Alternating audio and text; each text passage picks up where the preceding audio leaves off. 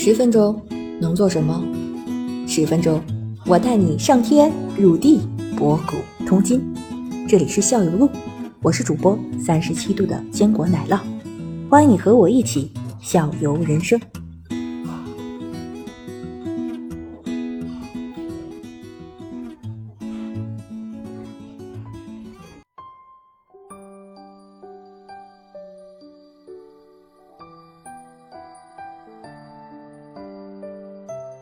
你真的一提到一提到这个贵，其实我还有一个还有一个问题，问题在于什么呢？就是说，嗯，化妆品这个品类其实是它这个赛道，其实它是一个充分竞争的一个品类，对吧？因为日用品它是它是，而且这个门槛未必有多高，但是这个价格怎么就下不来呢？这么充分竞争的一个，但是因为你没找到好，你没你没早一天认识我。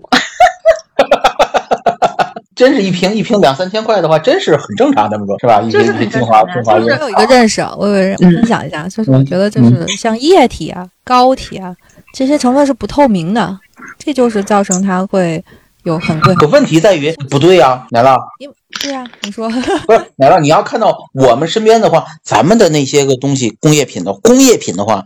咱们就是说，确实以前可能有落后的地方，我们我们也可以去剖析啊，我们也可以做国产化呀。但是客户依然会有的会选择那些贵的。对，其实就是怎么说呢？就是我觉得子莹提这个问题特别特别好，就是说这也是这几年。咱们就是国产的化妆品在不断的崛起，这也是英树。我做这个品牌，我代理的这个品牌，这个英树已经九年了，他一直在秉承的就是要扛起这个民族护肤的大旗。其实他说这个话其实挺那个，挺挺挺不知天高地厚的，听起来。但是呢，怎么说呢？就是的确，我们也是认识，也是看到了，就是在这个市场上。太多的人，太多的消费者，因为我们以前在这块，我们我们自己的品牌就是没有什么的，就是很落后的，都是大家看到的都是什么雅诗兰黛呀，都是不不提品牌了，就都是那些，呃，什么就国外的那些品牌，欧莱雅集团呀，这个集团啊旗下的那些品牌，所以就是大家的认知一开始就定位在那里，而且就觉得那些东西就是好的。其实说白了，尤其我是在进入这个行业之后，其实我跟你讲，成分都是那些东西。真的成分都是那些东西，他们那些东西，他们为什么贵？因为他们很多都在营销啊，在广告呀。你看那些打的那些广告，那些都是钱的，那些难道不要钱吗？都在那上面了。但是成分真的都是那些东西，包括我们现在今年我们整个的这个产品线也在做一个要一个一个一个更新吧。我们就提出了一些功能性护肤，然后就是从简护肤的这样的一种理念。就说其实贵的东西，就是听起来好的东西，真的不一定就适合你的。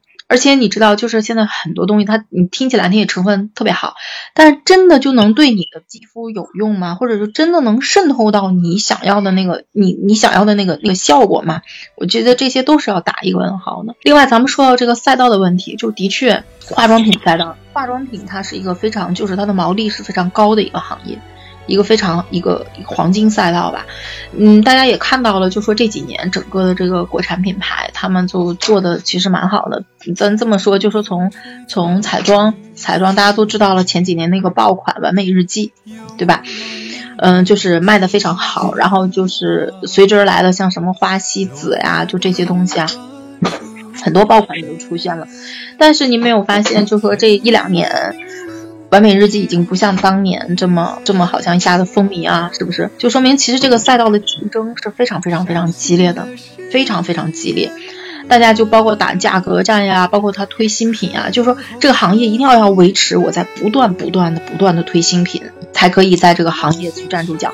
所以我们去观察一个企业，这可能也是根据跟也是因为我去做这个从事金融相关的这个行业有关啊，我就是非常去。关注是这个行业这个这个企业它之所以能能做下去你一定要看它自己有没有核心的专利你一定要看它的研发水平它在研发方面的投入而不是说我花多少钱在广告上真的不是。